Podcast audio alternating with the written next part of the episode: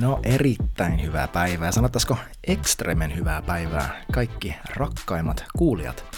Tervetuloa takaisin tähän Samusin sano podcastiin. Ja minä olen kukas muu kuin Samu, jossa tällä eka kertaa niin moi, mä oon Samu, äh, Helsingissä asuva, eniten oululaiseksi identifioiva äh, pastori Northwind seurakunnassa, yhden vaimon mies, meillä on nyt 13 ja puoli vuotta kohta tulee täyteen, kolmen lapsen isä ja ennen kaikkea Jeesuksen Kristuksen seuraaja ja hänen palvelijansa. Siksi me täällä ollaan. Ja meillä on tällä hetkellä meneillään sarja, joka käsittelee Efesolaiskirjettä, joka on mun mielestä yksi raamatun merkittävimmistä kirjeistä, tai no kirjoista, mutta erityisesti kirjeistä, siinä, että se niin hienolla tavalla Paavali antaa meille eka kolme lukua aivan valtava määrä totuutta, ja sitten toiset kolme lukua aivan valtava määrä käytäntöä, kuinka laittaa tätä totuus käytäntöön. Ja tämän ää, kirjeen kattava sanoma, tämän sarjan kattava sanoma on once again tämä, että mikä ikinä me pyritään muuttamaan meidän elämässä, tulee tapahtua niin, että me ensin nähdään, sisäistetään, koetaan, mitä Jeesus on meidän puolesta tehnyt ristillä. Mitä hän on mun terveyden, mun talouden, mun ihmissuhteiden, mun sisäisen hyvinvoinnin, minkä ikinä alueella tehnyt. Ja siitä käsin mä laitan asiat käytäntöön. Ja toinen asia, toinen pointti tässä sarjassa on se, että kaikki se totuus, teologia, kaikki se, mitä me raamatusta luetaan, tulee näkyä käytännössä. Meidän valinnoissa, meidän sanoissa ja teoissa, meidän ihmissuhteissa, kaikessa. Eli se ei ole vain kiva ajattelutapa vaan, koska totuus, joka ei näy käytännössä, se on ihan täysin turhaa. Martin Luther sanoi muistaakseni niin, että, että voit ihan yhtä hyvin heittää koko Jumalan sanan menemään ja antaa sen itse perkeleelle, jos sinulla ei ole aikomustakaan totella sitä. Tai voit lopettaa kuulemasta ja lukemasta Jumalan sanaa ja antaa sen itse saatanalle, jos sinulla ei ole aikeita toteuttaa sitä. Eli aiotaan. Sovitaanko näin? Meillä on nyt, äh, jos mä oon ihan oikeassa, niin me ollaan päästy ensimmäistä kaksi lukua läpi. Ja nyt lähtee Efesolaiskirje luku kolme. Luvussa kolme jakeet 1-5 lukee tällä tavalla, että me ollaan Raamattokansalle käytössä enimmäkseen tämän sarjan aikana. Tämän vuoksi minä, Paavali, joka olen teidän pakanoiden tähden Kristuksen Jeesuksen vanki, notkistan polveni – Olette varmaan kuulleet siitä Jumalan armon taloudenhoidosta, joka on uskottu minulle teidän hyväksenne. Minulle on ilmestyksessä annettu tiedoksi tämä salaisuus, niin kuin olen edellä lyhyesti kirjoittanut. Sitä lukiessanne voitte huomata, kuinka perehtynyt minä olen Kristuksen salaisuuteen. Tätä salaisuutta ei ole menneiden sukupolvien aikana annettu ihmisten tietoon niin kuin se on nyt hengessä ilmoitettu hänen pyhille apostoleilleen ja profeetoille. Okei, okay, ensiksi. Luku äh, tai jae yksi hän sanoi, että hän on Jeesuksen Kristuksen vanki. Tiedätkö, vangilla ei ole vapautta valita. Muualla hän kutsuu itseään Jumalan palvelijaksi ja se jotkin sanat, joita hän käyttää, hän itse asiassa puhuu itsestään Jeesuksen Kristuksen orjana. Että, ja, ja siis tämä on tosi kaunista kieltä siinä tapauksessa, tai, tai siinä mielessä, että kun mä tällä hetkellä itse luen vanhaa testamenttia läpi, ää, aika kovalla sykkeellä, tänne kovaa tahtia pyrin lukemaan sen, koska mä haluan sen kokonaiskuvan. Niin musta on ihana, Moseksen laissa se yksi laki siitä, kun ähm, jos orja haluaa sen sijaan, että hän saisi oman vapautensa, vaan hän rakastaa hänen ähm, herransa ja hänen herransa palveluksen alaisuudessa itselleen syntyneitä lapsia ja vaimoja, jonka hän on silloin saanut, että hän mieluummin jää ikuisiksi ajoiksi orjaksi kuin vapaaksi. Ja t- siinä käydään sellainen prosessi, että hänen korva lävistetään ja, ja ja muuta tällaista niin merkiksi sitä, että hän on pysyvästi orja. Tämä on mun mielestä tosi kaunis kuva, koska käytännössä hän, hän lupaa palvella tätä Herraa koko loppuelämässä, koska hän rakastaa häntä ja hänen Herran taloutta. Mutta tämä ei ole yksipuolinen juttu siinä mielessä, että tämä Herra myös on sitoutunut pitämään tästä palvelijasta huolen hänen koko loppuelämänsä. Tiedätkö, Jumalan palvelijana, hänen orjana eläminen on paljon helpompaa kuin synnin orjana eläminen tai itsesi orjana eläminen. Mä oon vähän aikaa sitten rukoilin, ää, tai aamurukouksessa mulla tuli tällainen san- sanonta suustani, että Jeesus, mä tarvin, että sä pelastat mut mun omalta herruudelta.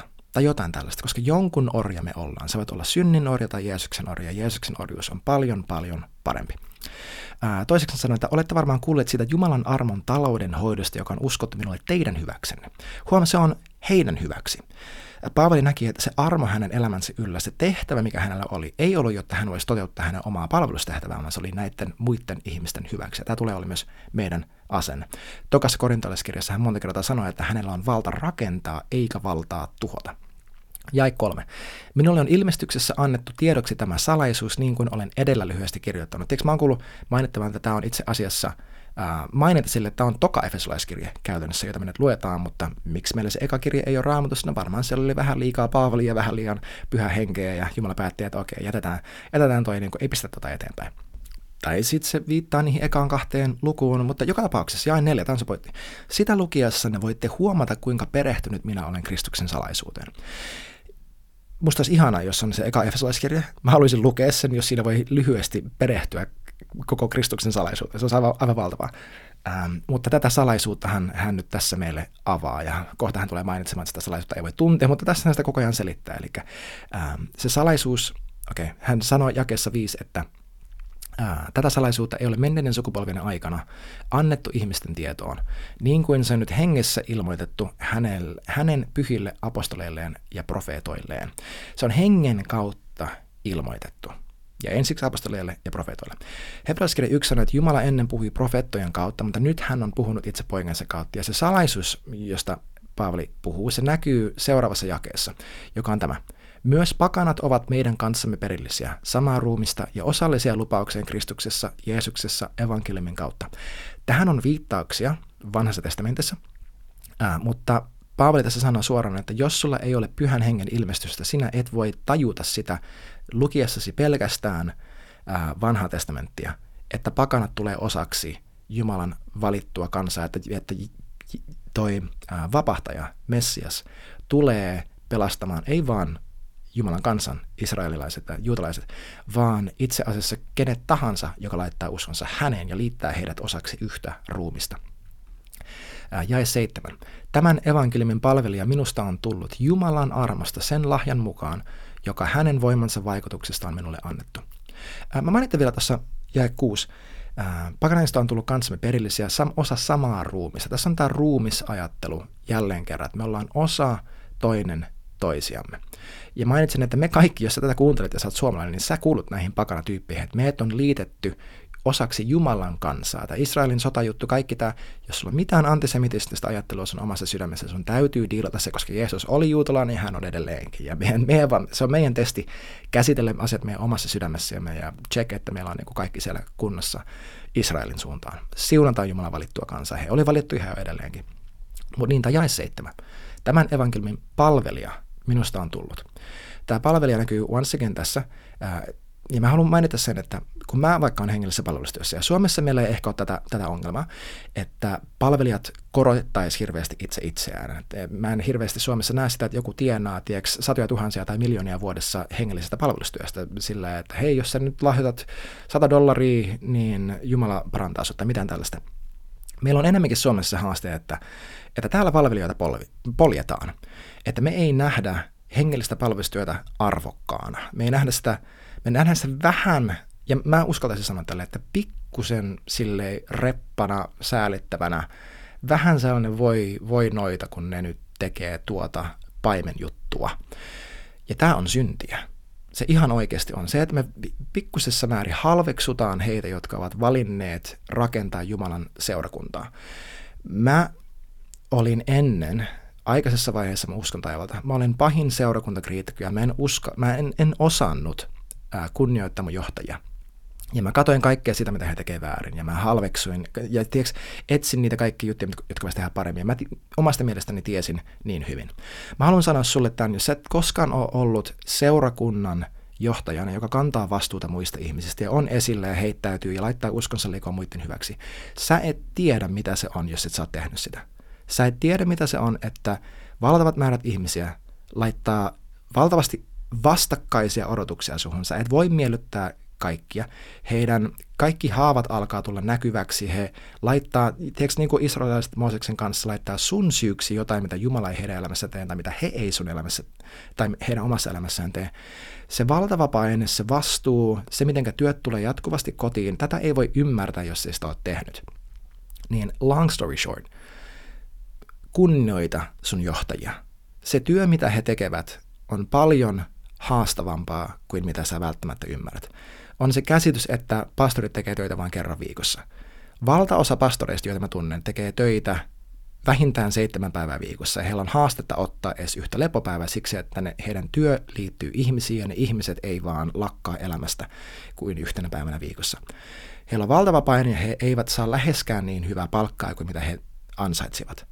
Meidän täytyy oppia oikeasti siunaamaan, arvostamaan, ähm, panostamaan meidän hengellisiin johtajiin, koska silloin, niin kuin Craig Rochelle sanoi silleen, että kun, äh, kun johtaja äh, kasvaa paremmaksi, niin koko, koko organisaatio kasvaa. Kun johtaja voi hyvin, koko organisaatio voi hyvin, ja tämä on totta. Ja iso osa siitä, miksi Suomessa Jumalan äh, henki ei pääse liikkumaan niin hyvin kuin mitä hän haluaisi, on tämä jäätävä kunnioituksen puute.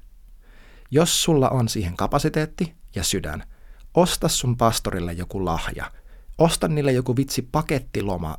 Osta niille joku lahjakortti. Tee jotain. Pyydä, voinko mä vahtia teidän lapsia.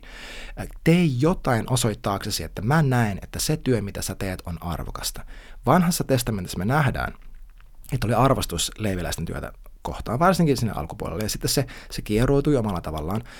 Mutta ei anneta tämän tapahtua Suomessa hyvänä aika. Mä haluan nähdä, että Suomessa seurakunnan johtava pastori tienaa vähintään saman verran kuin mitä koulun rehtori tienaa, ja apulaispastori sen verran, mitä apu, avustava rehtori. Ja tiedätkö tällä tavalla vähintään niin kuin koulumaailmasta. Tälleen niin kuin mun ystävä Jaakko Oulusta, Jaakko, jos kuuntelet tätä, niin moi, sanoi tosi hyvin, että heidän seurakunta Australiassa, kun se, he oli siellä, C3, heillä oli tällainen niin kuin palkkajärjestelmä esim. että ne, he suhteutti sen koulumaailmaan. Ja Suomessa mun tämä ei toteudu, mutta tämän kuuluisi toteutua koska mä en usko, että he ihmiset, jotka valitsee heittäytä Jumalan valtakunnan rakentamiseen, kuuluisi tehdä se vaikka heidän omien ähm, perheenjäsenten hyvinvoinnilla. Se, että ei ole varaa ostaa lapsille uusia talvivaatteita tai mitä ikinä, että he joutuu maksamaan siitä, heidän lapsensa joutuu maksamaan siitä ja puolisonsa siitä, että he ovat valinneet elää tällä tavalla. Anyway, jokainen meistä on kutsuttu palvelemaan, apostolit, profeetat, kaikki ne, niiden tehtävä on vaan, ne on esimerkkinä kärjessä näyttämässä, että miltä näyttää tämä ristinmuotoinen elämä, koska sitä se todellakin on. Se on ristinmuotoinen, siitä pääsee yli eikä ympäri. Mutta arvostetaan meidän johtajia, panostetaan heihin ja muistetaan, että meidän palvelu, se, se on Jumalan armosta, hänen lahjan mukaan, ei meidän omien kykyjen mukaan. Kaikki se, mihin Jumala on sut kutsunut, hänen armo on läsnä. Muista se. Nähdään ensi jaksossa. Heippa! Hei, aivan mahtavaa, kun olit messissä tämän jakson ajan.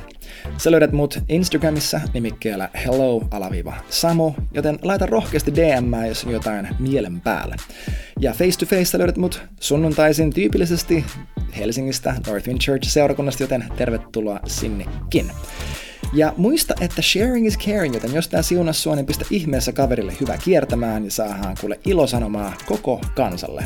Jos sä haluat tukea tätä podcastia, se onnistuu MobilePay numerolla 73888. Ja tämän kautta sä mahdollistat, että mä ja mun vaimo voidaan tehdä tätä hyvää työtä Northwind Churchista aina maan ääriin saakka. Kiitos jokaiselle, joka tukee jo meitä, ja jokaiselle, joka tulee tukemaan. Ja sulle, joka olit kuuntelemassa tämän jakson. Ensi jaksoon kuulemiin.